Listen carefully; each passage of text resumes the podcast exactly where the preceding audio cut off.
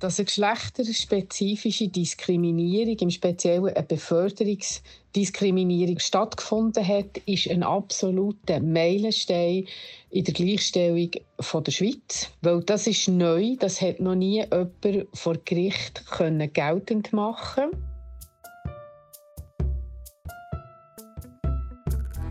Es ist ein Fall, der seit zehn Jahren in der ganzen Schweiz immer wieder für Aufsehen sorgt. Ein Fall von einer Frau, die auch inzwischen zu den bekanntesten Ärztinnen in der Schweiz gehört. Und ein Fall, der jetzt um ein Kapitel reicher ist. Der Fall von der Natalie Urwyler. Diese Woche hat Natalie Urwyler zu einer Medienkonferenz eingeladen.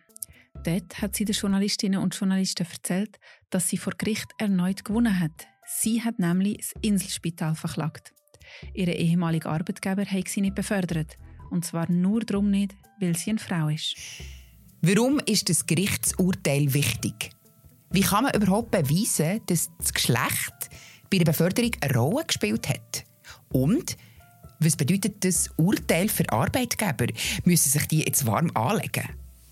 Über all das reden wir heute im Podcast «Gesprächsstoff», einem Podcast von Bund und Berner Zeitung. Die Zita Küng, das ist eine Juristin und Gleichstellungsexpertin, wird für uns das Urteil einordnen. Und der Berner Rechtsprofessor Kurt Bärli sagt auch, was das für Unternehmen jetzt konkret bedeutet. Ich bin Jessica King. Und ich bin Sibylle Hartmann. Und bevor wir da die Expertin oder Experte reden, möchte ich dich noch ganz herzlich begrüßen. Das ist nämlich deine erste Folge. Jess, herzlich willkommen hier im Gesprächsstoff. Schön, bist du endlich da. Merci, Sibylle. Und es ist das erste Mal hier und es ist aber auch ein kleiner überfordernder Start, weil an der Medienkonferenz hat Natalie Urwyler ja den Journal so einen ziemlich komplexen Zeitstrahl ausgehändigt. Den habe ich jetzt hier vor mir. Und da hat sie ziemlich genau notiert, was alles in den letzten zehn Jahren passiert ist. Ich lese hier Aufsichtsbeschwerden, Gutachten, Ergänzungsgutachten, Rechtsbegehren und so weiter. Schon recht komplex, der Fall, nicht? Ja, ist schon ein bisschen komplex und vielleicht auch ein bisschen gemein, dass wir mit dem einsteigen.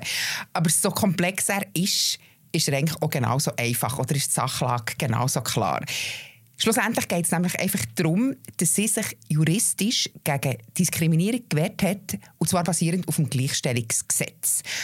Und dass es jetzt nochmal ein Urteil gegeben hat, das ihr Recht gegeben hat. Und warum genau ist das neue Urteil so bedeutend? Weil es der erste Fall in der ganzen Schweiz ist und kein einziges anderes Urteil gibt, wo eine Frau oder ein Mann erfolgreich wegen Diskriminierung bei Beförderung geklagt hat. Vielleicht muss ich zuerst noch ein bisschen mehr zu ihr wissen, um das Ganze besser zu verstehen. Wer ist Natalie Urwyler genau? Ja, Natalie Urwyler ist eine Anästhesieärztin, die früher festangestellte Oberärztin am Berner Inselspital war. Sie hat auch schon dann an der Stanford University in den U S A geforscht und ist vom Nationalfonds gefördert worden. Dann ist sie schwanger geworden. In dieser Zeit hat sie sich schon mehrmals für den Mutterschutz und für die Gleichstellung an ihrem Arbeitsplatz an der Insel eben eingesetzt. Als ihre Tochter dann auf die Welt kam und sie nach dem Mutterschaftsurlaub zurückgekehrt ans Inselspital, hat sie Kündigung bekommen. Und zwar mit der Begründung, dass das Arbeitsverhältnis belastet sei und dass das gegenseitige Vertrauen nicht mehr vorhanden sei. Und gegen das hat sich Natalie Urwyler juristisch gewehrt.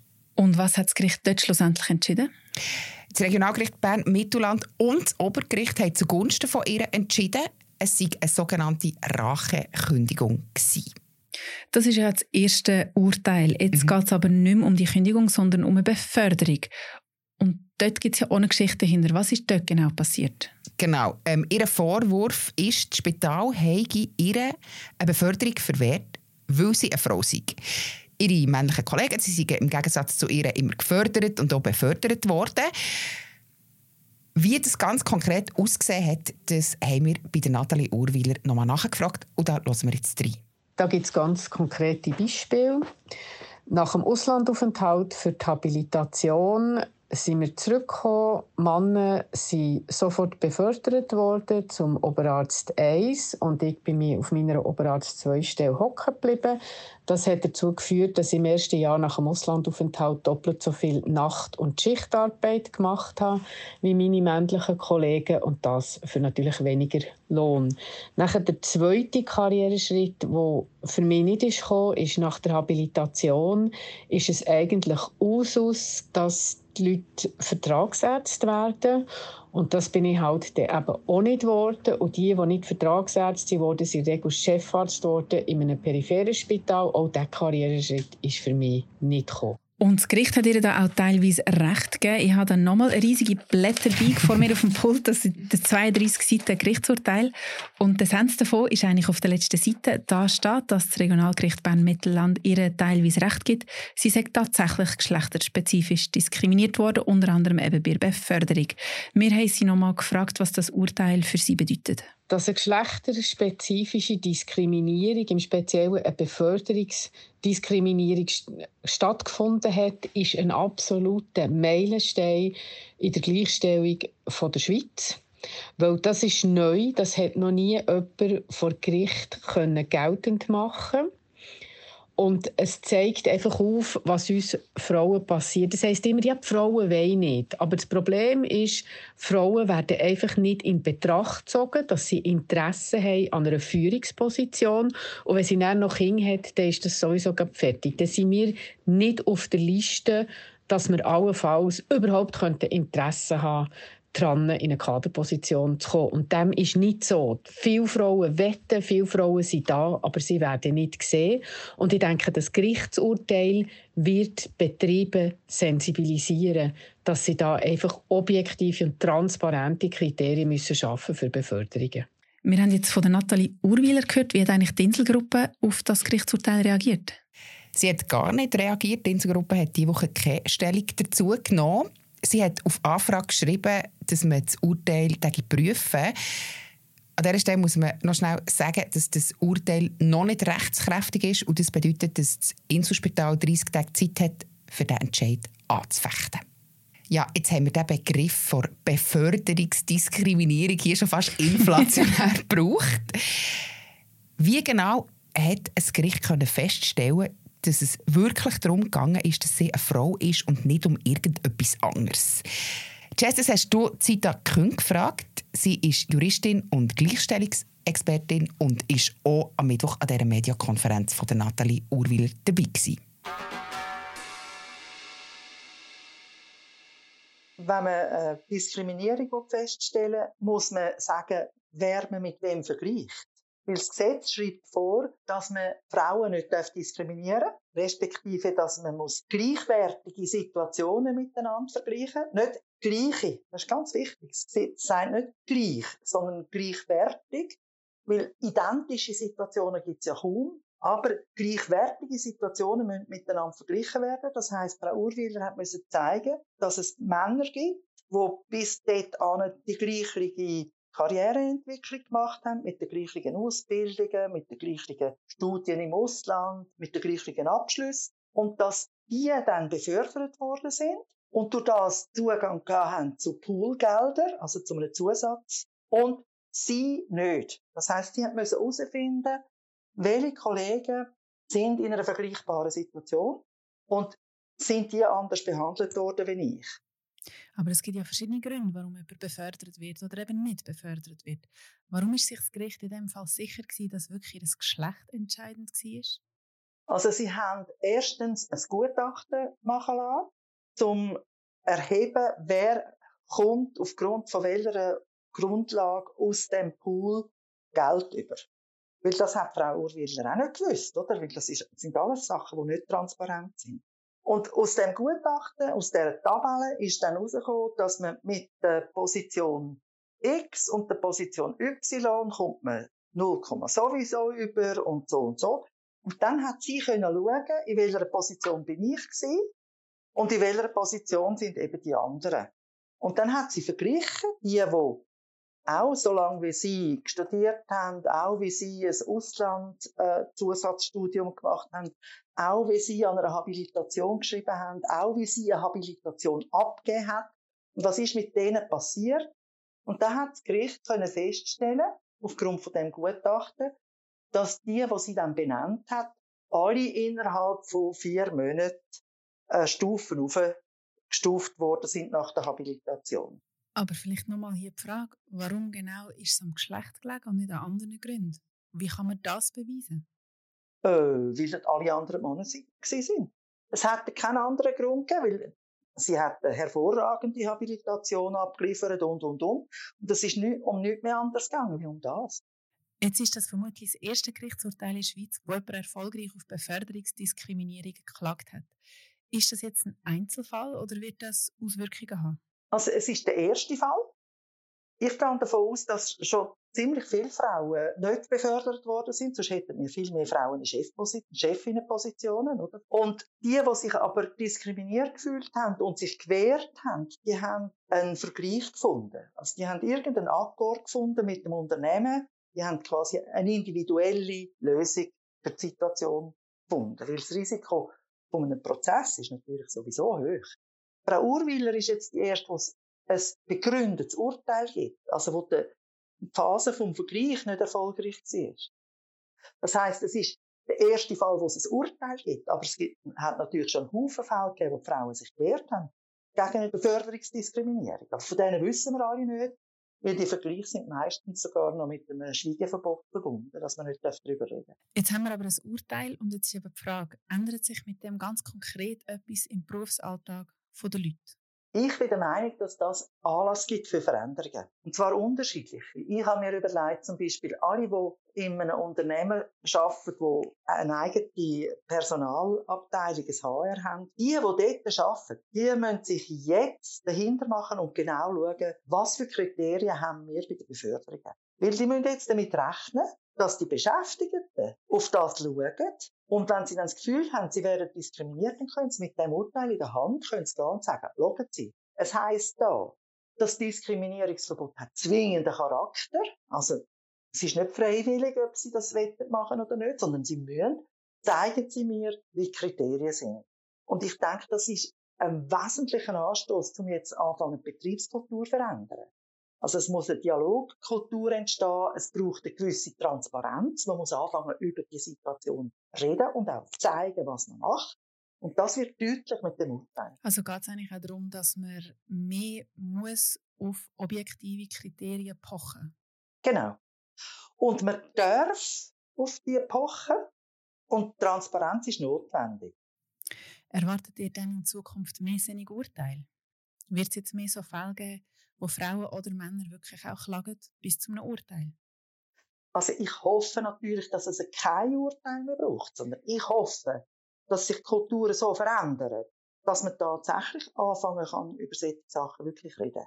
Weil man muss ja immer damit rechnen, dass auch bei solchen Vorschlägen, wer jetzt für was irgendwie befördert werden soll, da können einem auch Irrtümer unterlaufen oder man kann ungenau sein und so. Und man muss lernen, dass man das auch korrigieren kann, wenn man nachher darauf aufmerksam gemacht wird. Weil Frauen sind meistens auch zurückhaltender im Zeigen, was sie alles gemacht haben. Oder? Das kennen wir. Also es muss eine Art wie eine Kultur entstehen, dass man darüber auch reden kann und nicht nur die Frage, wer macht es richtig und wer macht es falsch. Und dafür müssen Kriterien deutlich werden. Das Ding ist aber einfach, dass Beförderungen ja nicht nur aufgrund von objektiven Kriterien möglich sind. Es gibt ja auch Gründe, zum Beispiel persönliche, die ja auch eine Rolle können, vielleicht auch müssen, spielen. Ja, und auch bei den persönlichen Gründen muss klarer werden, was man meint. Oder persönliche Gründe kann nicht einfach heissen, ist mir sympathischer. Sondern es muss bezogen sein aufs Arbeitsfeld. Persönliche Gründe können heissen, ist eine Person, die wertschätzend und empathisch mit den Mitarbeitenden umgeht, ist eine Person, die sich Mühe nimmt, klar zu sein mit dem, was sie für Aufträge teilt, ist eine Person, die unterstützend ist, wenn sie und so weiter. Auch die persönlichen Kriterien, die sind nicht einfach im Himmel. Und man kann auch schauen, dass, dass man da in der Beurteilung auch von führende Personen und angehenden führenden Personen auch, auch klarer wird, was man von denen verlangt. Wir haben zu diesem Fall noch einen Leserkommentar bekommen, den ich gerne noch einspielen würde. Der Reto Fasciati meint, geht es bei diesem Richterspruch wirklich nur um diskriminierende Vorgänge mit dem Vorziehen von männlichen Kontrahenten? Könnte ein Beispiel von Rechtsprechung dazu führen, dass es in der Zukunft möglich ist, dass Frauen versuchen können, ihren familiären Karriereunterbruch zu vergolden, indem sie angeblich verpasste Chancen vor der Justiz als diskriminierend darstellen und Arbeitgeber so zu hohen finanziellen Abfindungen könnten zwingen. Wer zieht ab wo diese Grenzen? Wer wagt, Stopp zu sagen? Könnte das Urteil nicht auch genau das Gegenteil bewirken? Könnten Firmen und Konzerne durch das vielleicht in Zukunft zurückhaltender sein, beim jungen Frauen mit Kinderwunsch in Kaderpositionen zu wählen? Das ist eine wirklich delikate Situation. Was würdet ihr ihm da antworten? Ja, das sind natürlich Perspektiven, die wir nicht so sehen. Oder erstens ist die familiäre Pause für die Frauen keine Pause, wenn sie überhaupt eine machen. Und im Medizinbereich machen eben die Frauen keine Pause, wenn sie Kinder bekommen, sondern sie arbeiten ja eben weiter. Das heisst, es geht nicht um äh, irgendwie eine Bevorzugung der Frauen, sondern es geht darum, dass man ihnen es überhaupt ermöglicht, mit Kind tatsächlich Karriere zu machen. Weil ein Kind heisst ja nicht, dass man dann plötzlich professionell nicht mehr qualifiziert ist, sondern man ist professionell immer auf der gleichen Höhe und hat zusätzlich zu dem, was man noch nie hat, hat man auch noch ein Kind auf die Welt gebracht. Und dafür darf man nicht bestraft werden. Natalie Urwyler hat selber gesagt, dass es ein grosses finanzielles Risiko war, vor Gericht zu gehen. Und sie hat in Interviews auch immer wieder betont, dass der juristische Kampf sehr ermüdend war. Bringt das Gesetz überhaupt etwas, wenn es so schwierig ist, eine Klage durchzuziehen? Ich bin der Meinung, die Individualklage ist eine gute Sache, aber eigentlich lange es nicht. Man müsste ja auch strukturell noch deutlicher werden können. Also, dass man auch tatsächlich von den Unternehmen kann verlangen, wie, dass sie zeigen, wie sie eben eine gerechte Beförderungspolitik haben und eine gerechte Lohnpolitik. Also, dass nicht Einzelfälle klagen, aber solange Einzelklage das einzige Mittel ist, bin ich natürlich sehr dankbar für die, die diesen mühsamen Weg auf sich nehmen. Weil es ist wichtig, dass wir nicht einfach nur Gesetze haben, die Buchstaben sind, sondern dass das tatsächlich Realität wird. Die Verfassung sagt, es geht um die tatsächliche Gleichstellung. Das heisst, in den Fakten, im täglichen Leben, haben Frauen Anspruch darauf, nicht zu diskriminiert zu werden. Ja, jetzt habe ich mit der Zita Küng geredet und sie hat ja von dem Kulturwandel geredet, der wird müssen kommen, gerade in den H R-Büros. Aber ganz konkret ist mir noch nicht klar, was bedeutet das jetzt für die Unternehmen? Müssen die jede Beförderung jetzt akribisch dokumentieren oder was blüht denn jetzt genau? Du hast über das mit dem Rechtsprofessor Kurt Bärli geredet. Er ist Lehrbeauftragter am Institut für Haftpflicht und Versicherungsrecht von der Uni Bern. Was hat jetzt die Neuerung oder das Neue an diesem Urteil ganz konkrete Auswirkungen auf Unternehmen? Gerade weil es eben nicht nur ein Inselspital kann betreffen, sondern auch einen Gastrobetrieb oder ein K M U. Also zuerst mal das Gleichstellungsgesetz, auf deren Grundlage jetzt der Fall entschieden worden ist, gibt es schon lange, seit neunzehnhundertfünfundneunzig. Es gilt für alle Betriebe in der Schweiz, egal ob es Staatsbetriebe oder private Betriebe sind und wo. Der Artikel drei, der die Diskriminierung verbietet, und da im Absatz zwei steht, seit zu Beginn von dem Gesetz, dass das Verbot von der Diskriminierung gilt bei der Anstellung, Aufgabenzuteilung und so weiter und auch bei Beförderungen. Also es ist nichts Neues. So gesehen ändert für die Unternehmen eigentlich gar nichts. Die Unternehmen, die sich auch bis jetzt an das Gesetz gehalten haben und ihre Beförderungspraxis diskriminierungsfrei ausgestaltet haben, geschaut haben, dass sie Kriterien haben, die beide Geschlechter gleichermaßen erfüllen können, geschaut haben, dass wirklich die konkreten Leistungen und nicht Bevorzugungen aufgrund von Geschlecht maßgebend sind für eine Beförderung. Für diese Unternehmen ändert überhaupt nichts, weil sie haben auch nach dem Urteil nicht zu befürchten, dass sie jetzt plötzlich müssten irgendjemandem eine Entschädigung zahlen müssen. Und die Unternehmen, die etwas zu befürchten haben, kann jetzt ich als Arbeitgeberin mit dem Dokument in der Hand zum Arbeitgeber, zur Arbeitgeberin gehen und sagen, da hat es einen solchen Fall gegeben. Die müssen sich schon ein bisschen wärmer anlegen. Also nochmal, es kommt darauf an, ob die Situation vergleichbar ist, oder wo, wo jetzt im Inselspital gemäss dem Gericht vorgelegen ist. Da scheint es, dass es wirklich geschlechtsspezifische Umstände gegeben hat, die dazu geführt haben, dass Frau Urwyler nicht weitergekommen ist im Beruf. Wäre sie ein Mann, wäre sie weitergekommen. Dazu ist vielleicht zu sagen, dass Spitalbetriebe, auch Unispitalbetriebe traditionell männlich prägt sich, auch gewisse Disziplinen. Das wird sich auch noch nicht so gross verändert haben.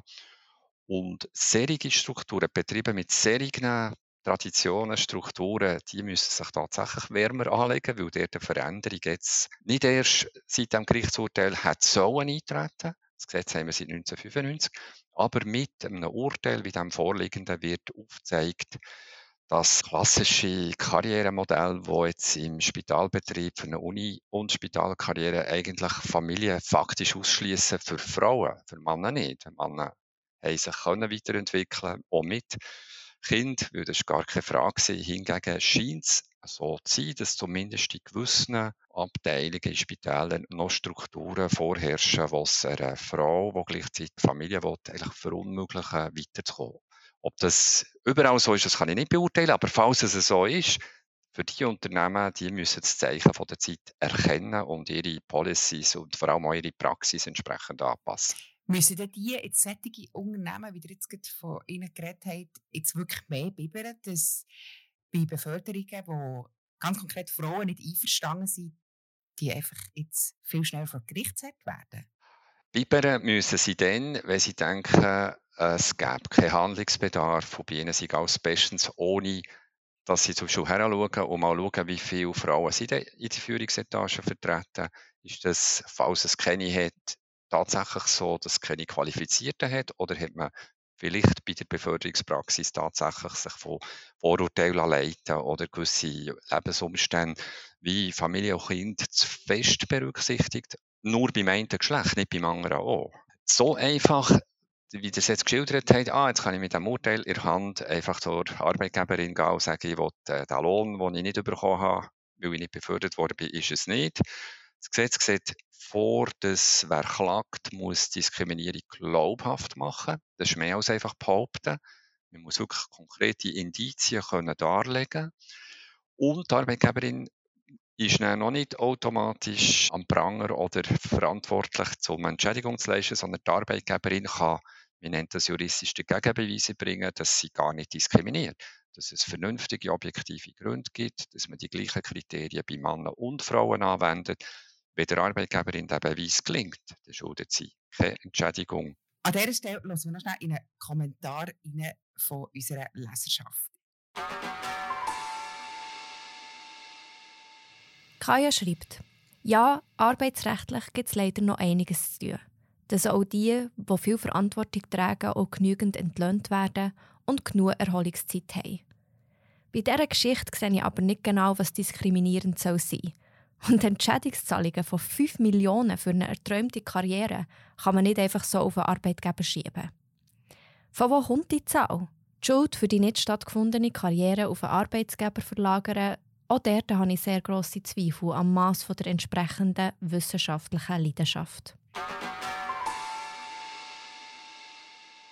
Ist es aus eurer Sicht wirklich eine Gefahr, dass Arbeitgeber für eine verpasste Karriere herstehen müssen und im äußersten Fall sogar dafür müssen zahlen?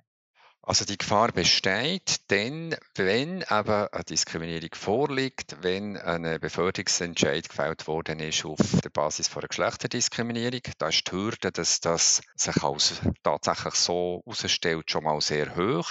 Immer gute Gründe, warum man jetzt die eine Person genommen hat und nicht die andere. Und dort hat das Unternehmen ohne Freiheit innerhalb von gleich Qualifizierten die Person zu wählen, die vielleicht noch besser ins Team passt und weitere Aspekte zu berücksichtigen, solange die nicht auf Stereotypen beruhen, nicht das eine Geschlecht klar privilegieren gegenüber dem anderen.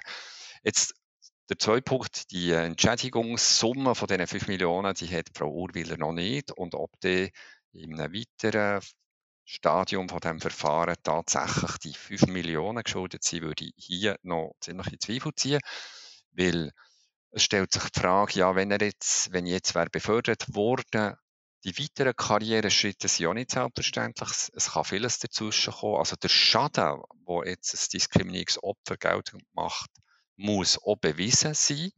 Und wenn das Gericht Zweifel hat an der Summe von fünf Millionen, kann es durchaus sein, dass die Summe tiefer ausfällt. Wir haben hier nicht amerikanische Verhältnisse, wo Diskriminierungsklagen mit x Millionen äh, zum Teil dann von Gericht ausgesprochen werden, wo, wo noch etwa die Hälfte sowieso die Anwälte bekommen. Also das sind wir weit davon entfernt und ich finde das persönlich auch gut so.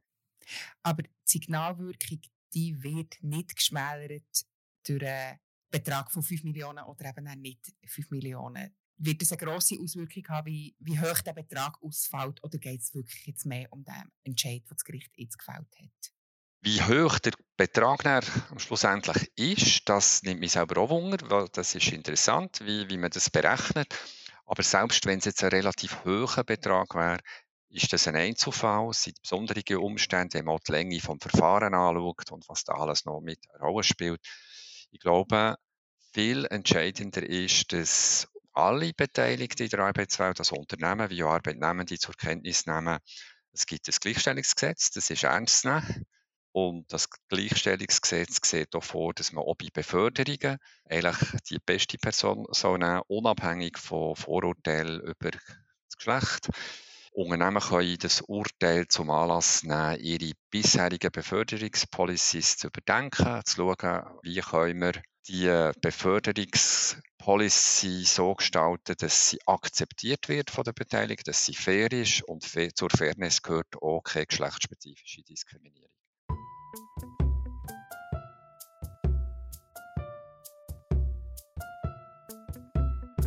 Ob das Urteil vom Inselspital noch weitergezogen wird und wie hoch die Summe sein wird, die Natalie Urwyler allenfalls überkommt, das wird das nächste und das übernächste Kapitel von dem Fall zeigen. Wir bleiben dran.